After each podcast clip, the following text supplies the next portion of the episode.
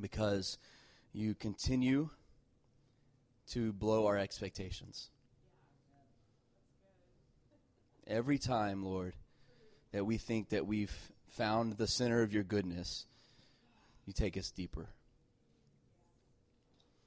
We thank you for it, God. And we know something awesome is not only on the way, but we're in the middle of it. Every one of us, every person here, every individual, and every family, God, we're right in the middle of the greatest time of our life. It wasn't our teenage years, God. It wasn't our early 20s, 30s, 40s, 50s. It's now, God. And Father, I pray that your word today would go into our hearts and produce what it's supposed to produce. We make room in our heart now for your word. Why don't you just tell him, I'm making room, Lord?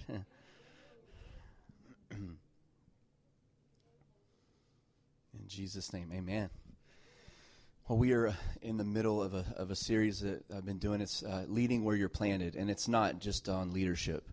Um, leadership is overrated. Because if everyone's a leader, then there's no followers. And that's no fun, right? And uh, honestly, that's probably most of the problem with a lot of uh, organizations, whether it's church, political, businesses. When everyone wants to lead and no one wants to follow, it's no fun at all. So you can't be a leader if you can't follow. Period. It's impossible. And and I just say this: if if uh, if you're not following someone, find someone to follow. It's just important. Hello, very important. and so uh, go ahead and open to First Peter chapter two. And um, we're gonna have there's three different places we're gonna go today, so you might have to get really creative now. Again, I have my Starbucks little stick things they give you. It just again reminds me of how much I owe to Starbucks. I've paid for probably a, a place of my own by now. Where's my franchise license in the mail? so First Peter two, um, then Exodus 19, and we're also going to be in Revelation. So we're going to go all over the Bible, whole Bible. So we're going to be in Exodus, we'll be in First Peter, and we'll also be in Revelation. All right. Um, but before we get to that, I wanted to uh, just kind of tell you what I'm thinking today, and um, just kind of my thoughts over the last few weeks and months as I've prepared for this series. Um, I was raised in a specific denomination, and I'm going to mention that today simply because um, you need to know background. It's all I know. 38 plus years of one denomination, one way of thinking. And then my father before me, and his father before him, and their his father-in-law before him. Uh, so it's what we know. It's just uh, continual through one specific denomination. And so as we grew up, there was this um, this mindset that we had it all right. And I'm not at all going to dishonor our denomination today, but I want you to hear background. Um, there was all these jokes we would hear Baptist jokes or Presbyterian jokes, and they would make their Pentecostal jokes. So, you know, you had those things. And whenever raised in just joking, you know, mostly joking. Um, but you're like, oh, well, you, you're Baptist. You can do anything you want. And they'd be like, well, you're holy rollers. You just pray in tongues. And they would just, you know, there's that little ribbing that would go on. And um, so as I grew up in this denomination, there were some things that, that it seemed like we have these 16 fundamental beliefs and doctrines, yet how come the Baptist church does community, they do volunteering, and they do outreach way better than we do it? I'm like, it's unbelievable. And so I'm, I'm going through this thinking, and I, it wasn't a, I'm jealous, it's I'm amazed at how well they do it. And discipleship, add that one to the list. They're amazing at it, they're the best. Hello? And so as I was thinking, I, I was, I was like, why is, why are they so amazing at these things, yet we think that we have it all because we're baptized in the Holy Spirit and we pray in tongues or whatever it is, then, yet they're killing it in these four areas. And these things are difficult for us. We're always fighting to find nursery workers. We're always trying to figure out ways to evangelize and get people at outreach. We can't get anyone to training or Sunday school or whatever you want to call it. Yet we feel superior and they're rocking it over there. What's the difference? You guys okay? And so I decided that I would look into doctrines. And I knew because, uh, again, I went to the denomination we belong to, I went to school at this denomination, and I was uh, the only thing I went to school for was for ministry. So I have um, every all my schooling is in pastoral ministry, and that's it. There's nothing else. I had some business classes I took, but mostly pastoral ministry. And so I was trained in our denomination how we're supposed to believe, how we're supposed to think. And so I knew our, our 16 doctrines that we surround ourselves with. So I wanted to see why is it that this, the Baptist or whomever else, there are other churches that do it as well. Um, why? And what I found was kind of an aha moment for me. And uh, here, here's what it is. This is what I found. The Baptist church not only believes in, but they invest in a doctrine that they call the priesthood of all believers. They call it the believer's priesthood a priesthood of believers. And if you look in this, the 16 doctrines of our fellowship, we, we, we hit on it, but we don't dive into it till it becomes a cultural thing. They do. And we have to teach this. Now, this is not a Baptist theology. This is not something that they came up with. As a matter of fact, it's mentioned, we'll hit them in a moment, some scriptures all throughout the Bible, the priesthood of all believers. It's in there. And as, uh, as a matter of fact, when um, Martin Luther. Does anyone know any church history of you know, Martin Luther, the Reformation, that kind of stuff? Well, when Martin Luther, basically the Catholic Church was the only church really around. And there were some things that some people were like, I don't understand this. This doesn't make sense or work for me. And they began to look into the Bible because Gutenberg invented the printing press, which made it now where everyone could have their own Bible. The whole reason they inventing invented the printing press was to print the Bible in everyone's language. That was the whole purpose.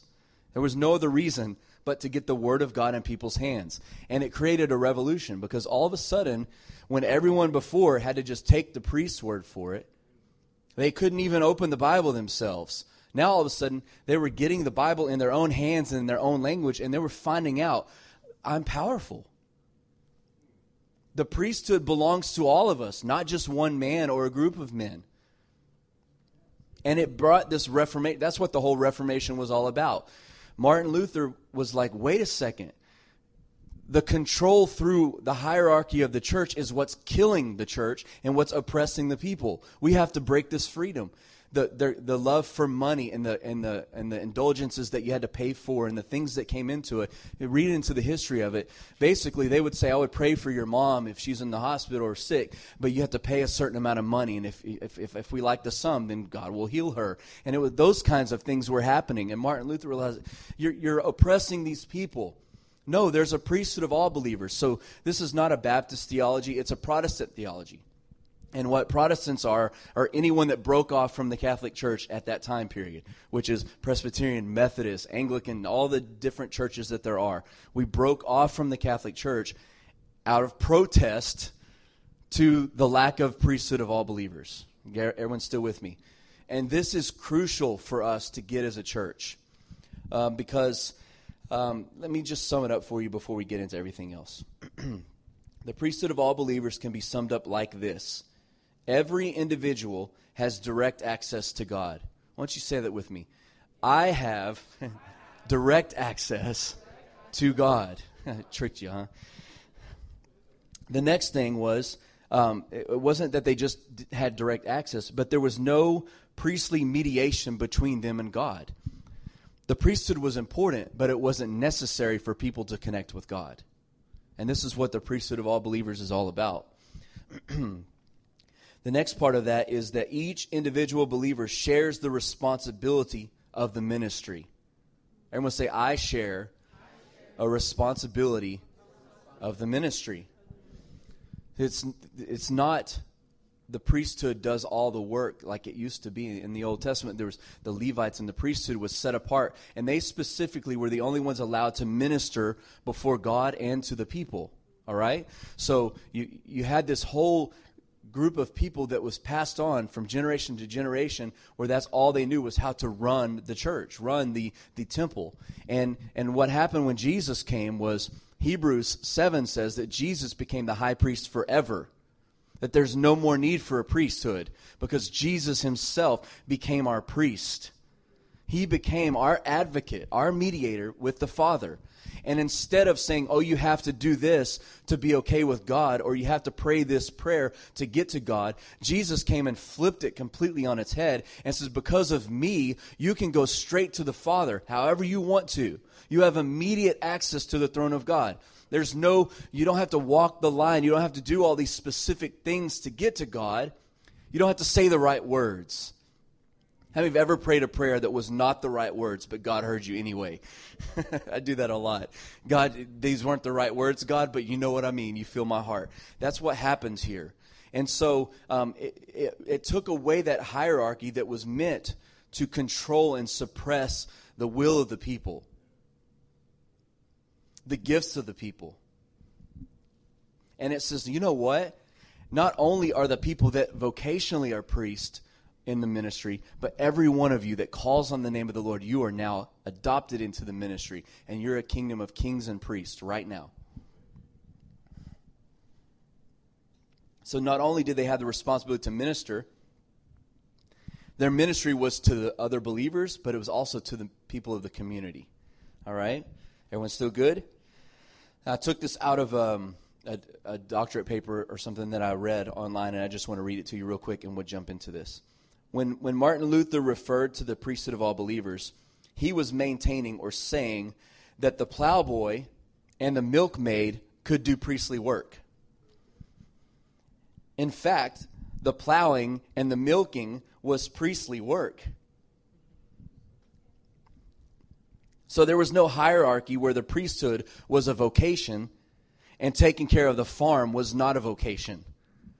In other words, this is holy and that's not holy.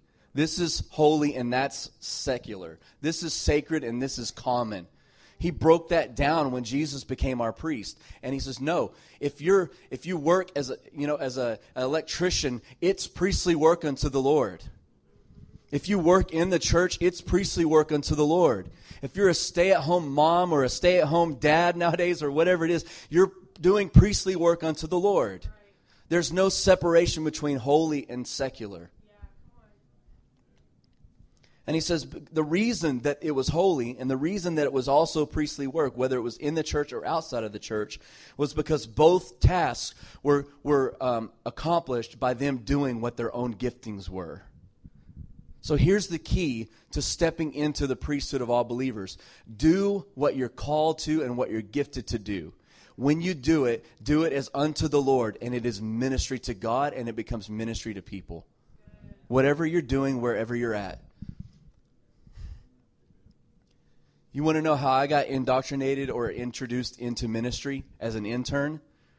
We had an old house that I promise you, if it was today, we would be in trouble for the stuff that was in this. It was a house that we just bought, and we had to clean it out. But we just went in. We didn't have the hazmat suits and all the gloves and all the stuff, and we found all kinds of stuff. I don't know if they were making drugs in this house or what, but that was my first job in the priesthood. I, I just got it hired on as an intern at the church, and this is what I'm doing. I am cleaning this horrible crap hole. it's just disgusting. It's the most disgusting thing that you could ever see. And I was like looking at my, my friend, who his name was Rob Moon. He was hired on at the same time. And I was like, dude, this is nasty. This is not what we signed up for. This is not the priesthood. It is the priesthood. When you vacuum your floor in your house, it's, it's the priesthood.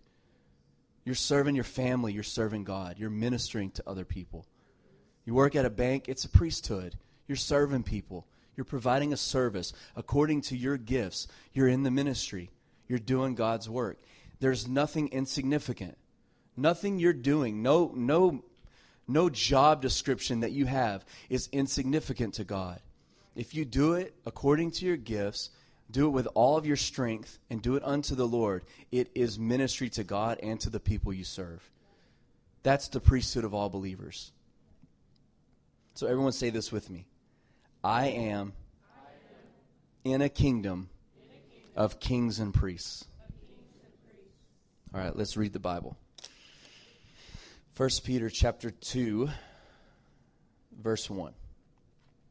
it says therefore rid yourselves of all malice and deceit and hypocrisy and envy and slander and every other kind of thing like that. Like newborn babies, babies crave spiritual milk, so that by it you may grow up into your salvation, now that you have tasted and seen that the Lord is good. It's just a proper progression here. You taste and see the Lord is good. Now you crave him. And then this is what happens after that. You taste of him, he's awesome. Then you crave him, and then here's the rest. As you come to him, he's the living stone. He was rejected by men, but chosen by God. And he was precious to God. You also, he included us here, you also, like living stones, like him, you're like him, you're living stones, and you're being built into a spiritual house to be a holy priesthood. Everyone say, holy priesthood. And then he tells us what our job description is. Now you're offering spiritual sacrifices that are acceptable to God through Jesus Christ. For the scripture says, See, I lay a stone in Zion, a chosen and precious cornerstone, and the one who trusts in him will never be disappointed or put to shame. I love that. That's one of my favorite scriptures. If you trust in the Lord, you'll never be disappointed. That's just a side note. It's just good. It's the truth. Now, to you who believe, this stone is precious. But to those of you who do not believe, the stone the builders rejected has become the capstone, and the stone that causes men to stumble, and the rock that causes them to be offended. Let's read on for a little bit more. They stumble because they disobey the message, which is also what they were destined for. But not you. How many, how many remember 1 Peter 2 9? Heard this scripture. But not you. You are a chosen generation. A what? Royal priesthood. A holy nation. You're strange people. You're peculiar people. You're a little bit odd.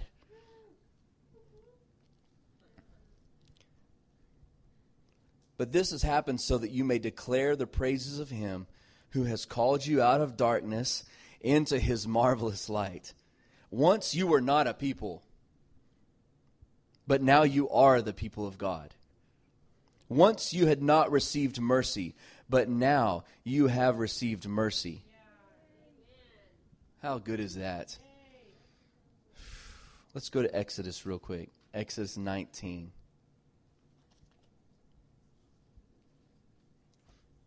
Exodus 19, verse 1. Exodus. Moving bunch of people. I love Bob Marley. I'm sorry. Yaman. All right. Exodus 19. Exodus 19, verse 1. That was awesome. In the third month, after the Israelites left Egypt, on the very day they came to the desert of Sinai, after they set up for Rephidim, they entered the desert of Sinai, and Israel camped there in the desert in front of the mountain. Then Moses went up to God, and the Lord called to him from the mountain and said, This is what you are to say to the house of Israel, and, to, uh, and what you are to tell the people of Israel. You yourselves have seen what I did in Egypt, and how I carried you. Listen to how, how the Lord speaks of, of what he did for them. How I carried you on eagle's wings and brought you out to myself. If anyone thinks that God was an angry God, oh, the Bible's so full of his love and his mercy and how he speaks of those that respond to him. I carried you like on eagle's wings and brought you out to myself. Oh. Now, if you fully obey me and keep my covenant, then out of all nations you will be my treasured possession. Woo. Although the whole earth is mine, you will be for me a kingdom of kings and priests and a holy nation. These are the words you are to tell Israel. So even in Exodus, way before Jesus ever came, God's heart was to have a people that could minister to him and to other people. And then I won't go into it, but later you can read in Revelation 1 and Revelation 5, he repeats it. He says, You are now a kingdom of kings and of priests. Everyone say it again. I am in a kingdom of kings and priests. I'm going to rush through this, all right? You ready? I'm going to revert back to my fast talking. before we get into these four foundational things for the kingdom of kings and priests, there's something you have to know first and, and remember this forever. God is our minister. God is your minister. And he loves to minister to you. Everyone say, God loves to minister to me. So, what does the word minister mean? If you ask people, what does it mean to minister? We would probably come up with some funny answers. Preaching the word, singing worship songs, serving children, whatever it is. But the word minister literally means to serve or to attend to, to wait at a table and offer food and drink to the guests. That's what ministry is. I wish that someone would have pulled me aside before I entered into that house or signed and said I would be an intern for the summer. That they said, You're going into ministry. And you know what I saw? Suits, ties, pulpit, mic, people. I was 15, 16 years old. All right, I get to sit on stage with the ministers. we used to do that. Even when I first met Mandy, we had all the ministers and pastors on the stage sitting for all everyone to see all of our glory. Oh, thank God we're we're not doing that now. But that's what I thought of when I thought of ministry. Oh, I get to sit on the pulpit with all the all the awesome men and a couple of ladies because we're okay with lady ministers. Ministry is to serve people. It's to serve. It's a waiter. You're a waiter or a waitress if you minister. It's funny when we before we came to this church, I had a dream, and I've told you this before, but I was falling out of the sky, and as I fell from the sky, I a tuxedo appeared on me, and my hands became wheels, like the Wheelers. I always, I always think of the Wheelers from Wizard of Oz. And as I was falling, I, I fell into a tuxedo. There was a towel wrapped around my arm, and I began to roll through tables, and I was serving people food. And that's all the dream was. There, there was a few other things, but that was the main point of the dream. And that was before we ever came here to be ministers at the bridge. And the Lord was declaring what I was to do. I'm here to serve people. I'm not here to be served. What did Jesus say? I did not come to be served, but to serve. So I came to be a waiter. So God is our minister. He loves to wait on us. Do you believe that? That He loves to serve us? What does Psalm 23 say about the Lord? He's our shepherd. He loves to prepare a table for us in the presence of our enemies.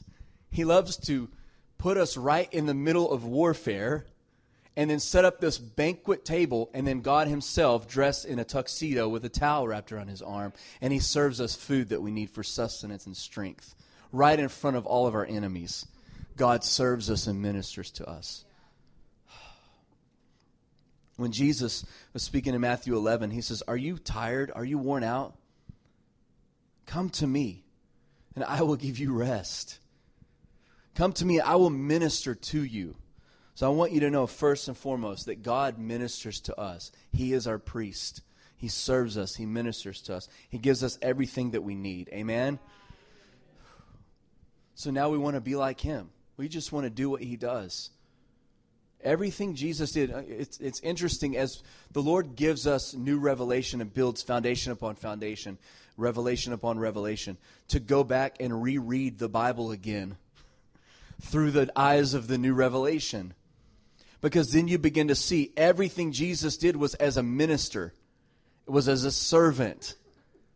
When he was healing people, he wasn't getting glory for himself. He would even tell them, Shh, don't tell anyone what I just did. Why? Because they would come and worship him. And he wasn't about getting worship. Did you realize that at that time when Jesus walked the earth, he had no interest in people coming and bowing down and worshiping him? Because when they would do it, he'd be like, Shh, don't tell anyone. I don't want everyone coming and making a fuss about me. Why? Because he says it's for my Father's glory. I'm here as a servant. So when he did things, when he served, he was serving. Everything he did was to serve. So we just want to do what he did. So, four key things about the priesthood of all believers. Number one, we have direct access to God ourselves. There is no need for a go between. for anyone to place themselves or a priestly hierarchy in between people and God is to do the very same thing the Pharisees did that caused Jesus to say, Woe to you, Pharisees. You set you place yourself between people that need me and me, and then you slam the door of the kingdom in their face. Woe to you. So that's what that's what the Lord's saying. Don't allow a ministry or a hierarchy to put themselves between you and God to because it always is about control. When we're afraid of people, we try to control them. When the church is afraid of sin, we try to control people so they don't sin. And we, do, it's not out of an evil uh, intention of the heart, but it becomes evil through time because now the ministry is all about how can we keep people from sinning? How can we keep people from messing up? How can we insulate ourselves from people's sin when they mess up and disassociate so no one thinks that we're like them? And he says, don't let there be this hierarchy between you and me. Let's let people come close to me. Don't set yourselves there, all right? It does not reduce the role of ministry because many believe there is a role, and it is important to have people that are professional ministers? I, I think it's important. Job security here, I think is really important. The reason it's important is because I'm not here to speak for God to you. Can I say what God is saying? Yes, but so can you.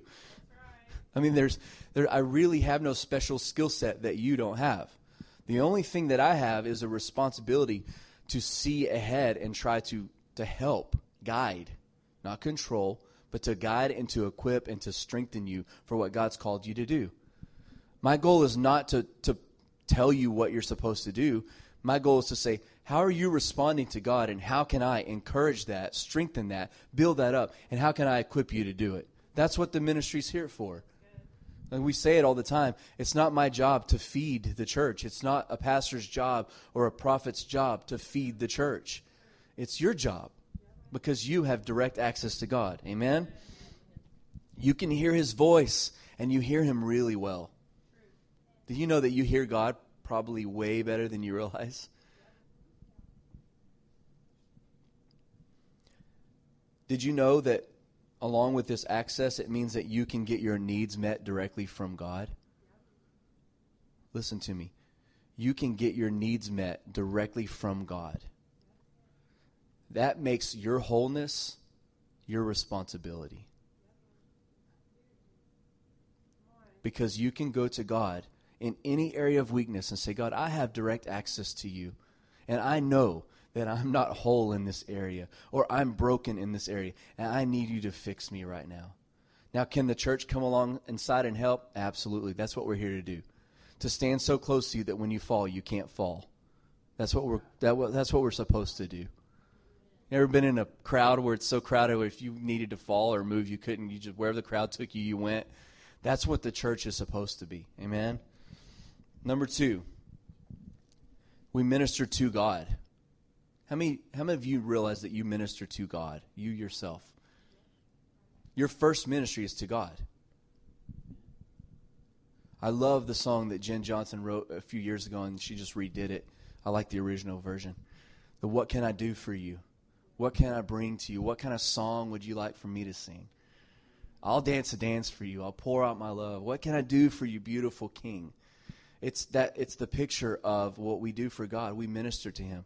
God, what can I do for you today? How can I serve you, God? See, see when we minister to God, it's all about doing his will. Part of that is we offer sacrifices of praise. Romans 12 tells us to offer our bodies as living sacrifices. You guys okay? We're, we're almost there. We're, we minister to God. There's no higher calling for any human than to minister to the needs of God. God has needs, and He needs our love.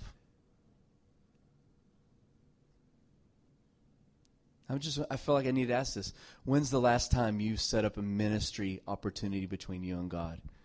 Where it wasn't about you. Because he is our minister, but man, let's not get it flipped here. It's not always about us. God, what do you need today? What can I do for you today, God? Amen. The third thing is So when we minister to God, we also minister to other people. And I want to dive into this for a minute. Ministering to God and to others, they're anchored together, but they are not the same thing. I need to say this. This has been a thought that I've had in my notes for, for a few months now. For me, I had to tell I had to tell myself I had to learn this from God. He, he had to reveal this. Jared, when you minister at church, although everything is ministry to me, you're ministering to people, and it's very different than your personal ministry to me. Serving in the church, you're not serving God, you're serving people for God. Do you hear me?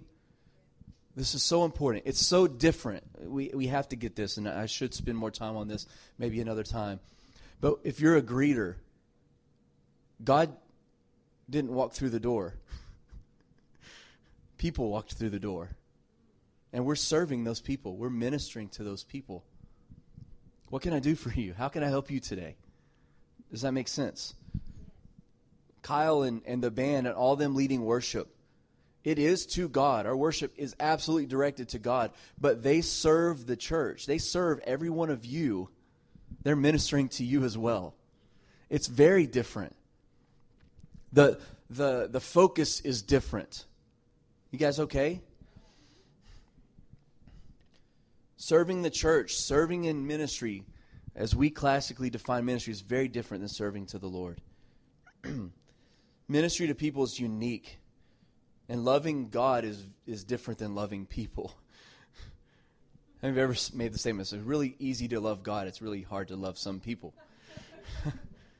well, it, Jesus told them, hey, how can you say you love God that you don't even see, yet you can't love your neighbor? He's like, basically, you're lying. you don't love God if you don't love your neighbor. As a matter of fact, Jesus discerned who his true disciples were by the love they showed to one another. So Jesus basically said, their ministry to me is very contingent upon how they minister and love one another. Let's go a little further. Jesus said, I was thirsty, you gave me something to drink. I was in prison and you visited me. I was naked, you gave me clothes. And they're like, Lord, when were you ever there? They felt horrible because they felt like they missed out on the trip to see Jesus in jail. They're like, what? They got it together and they didn't tell me. They were trying to set me up and make me look like a bad disciple. When were you thirsty? When were you in jail? When were you naked? He's like, if you did it to the least of these, you've ministered to me. So if you serve your, your neighbor, if you give them a cup of cold water, then it's like you did it for me. That's how Jesus sees ministering to other people. We have to have good people skills. Oh, so hard. Some people are really easy to deal with, right? Other people aren't as easy to deal with. And usually they're people that are just like us. it's exactly true. And so usually we kind of butt heads with people that are very similar to who we are.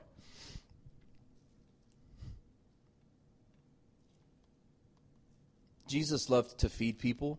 He loved to make wine at weddings for people. He was a great waiter. What did Jesus say to the disciples after the crowd had followed them, the 5,000? And they've been with us for a few days. What did he say to them? Y'all feed them. Y'all give them something to eat. You know what he was telling them? Wait on them, minister to them. Why? Because it matters. It matters. You guys okay? We're closing down. Second Corinthians tells us that we've been given the ministry of reconciliation. What does the word reconciliation mean?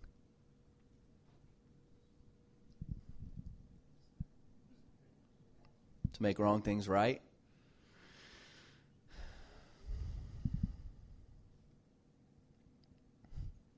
It literally means to change or to exchange one thing for another, to transform. So I'm going to be a little bit cheesy right now. Will you give me some leeway to be cheesy? I want you to hear this. I, I want us to, to get this in our spirit, all right? We're like waiters and waitresses, all of us. We're ministers to God, we're ministers to people, and we're serving out reconciliation. We're making wrong things right, we're exchanging things for people. So, what would happen if you were at a restaurant and you got something you didn't order, you'd send it back and they would make sure to get you what you ordered, right? So here's my cheesiness. You bear with me. I'm very ashamed about what is about to happen. We're ministers of reconciliation. We're waiters. Oh, you don't like that sickness? Let me go to the kitchen and bring you healing. Let me exchange it for you. Again, I said, I'm apologize for this. Wait, your marriage is growing cold? Let me bring you a hot dish. It's cheesy, but it's what we do. You'll remember this. For better or worse, you will remember this.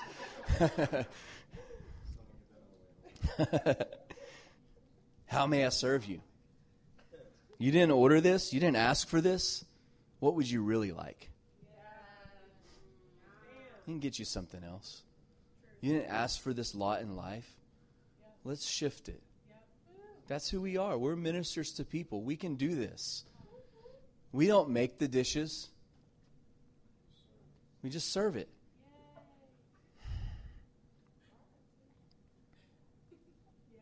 Hmm.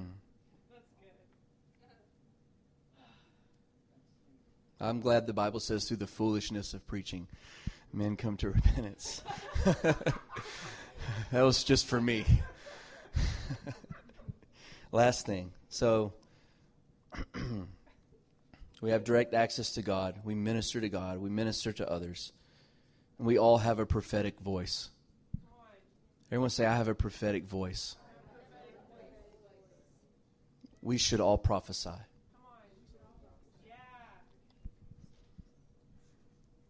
See, there are some people that don't yet know they can hear from God for themselves, so we prophesy over them. There are some bones that are dead, some people that are just dead and they don't know how to live, and we're supposed to prophesy to the wind over them.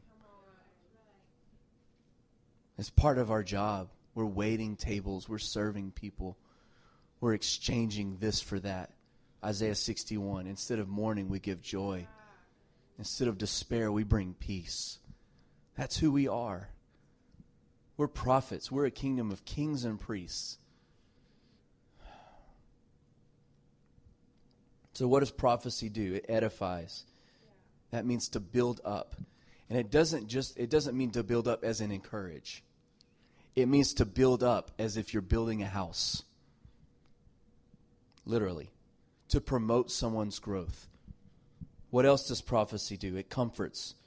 It brings encouragement, strengthens, it cheers people on. What else is prophecy? It's to call people near, to call people up. It's to bring people instruction. Can you do those things? You're ministers. You're a kingdom of kings and priests. And this matters. And my heart is that our church is filled with people that not only know they're a kingdom of kings and priests, but that we act like it. Not just in church.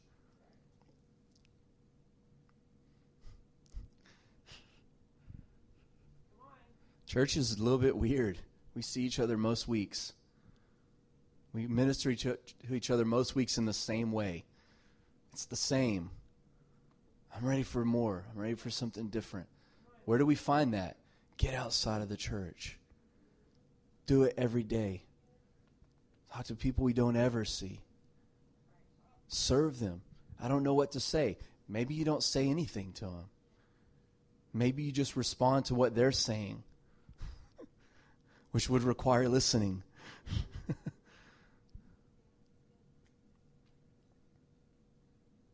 Why don't you stand?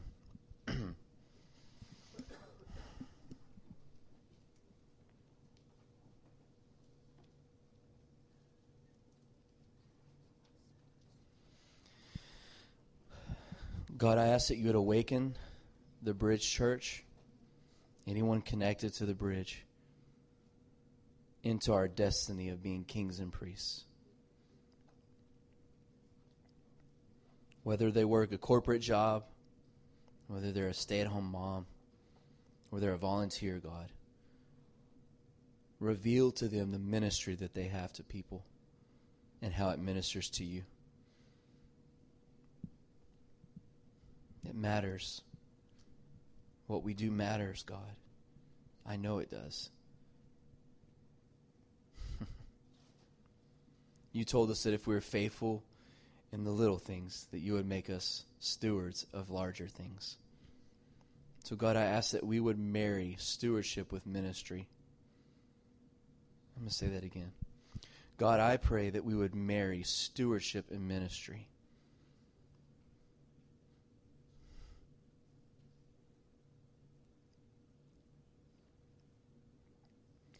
I declare that you are ministers. You are a kingdom of kings and priests.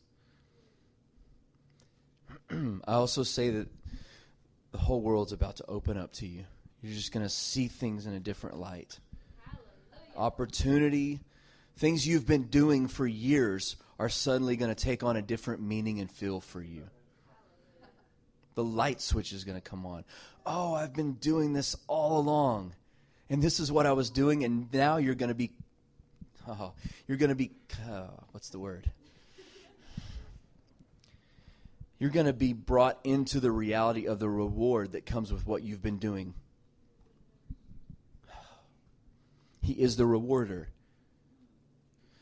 And I, I really feel this. Some of you are going to step right into the reality of, I have a reward for the things I've been doing because it was ministry to people, it was ministry to God. And that is going to it's going to bring enthusiasm. It's going to bring new energy. It's going to energize you. Why don't you pray for someone close to you that in, into that right there? Yes, God.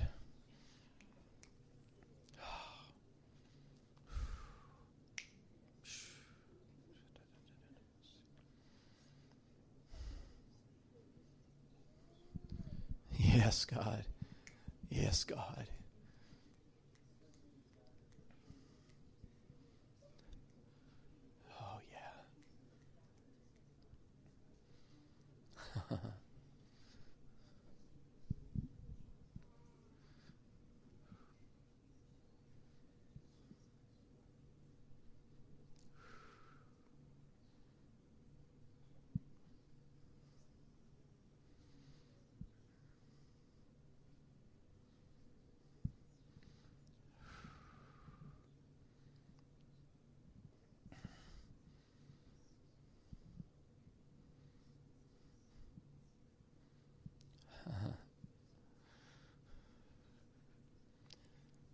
This new energy is going to cause you to see a cloud the size of a man's hand in the middle of a drought that's going to bring a storm.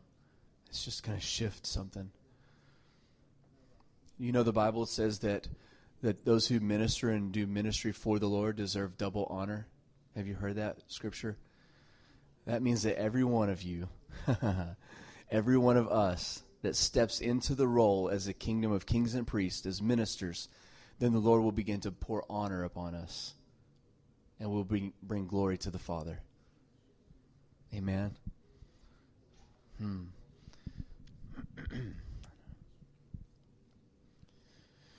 We're going to close it out.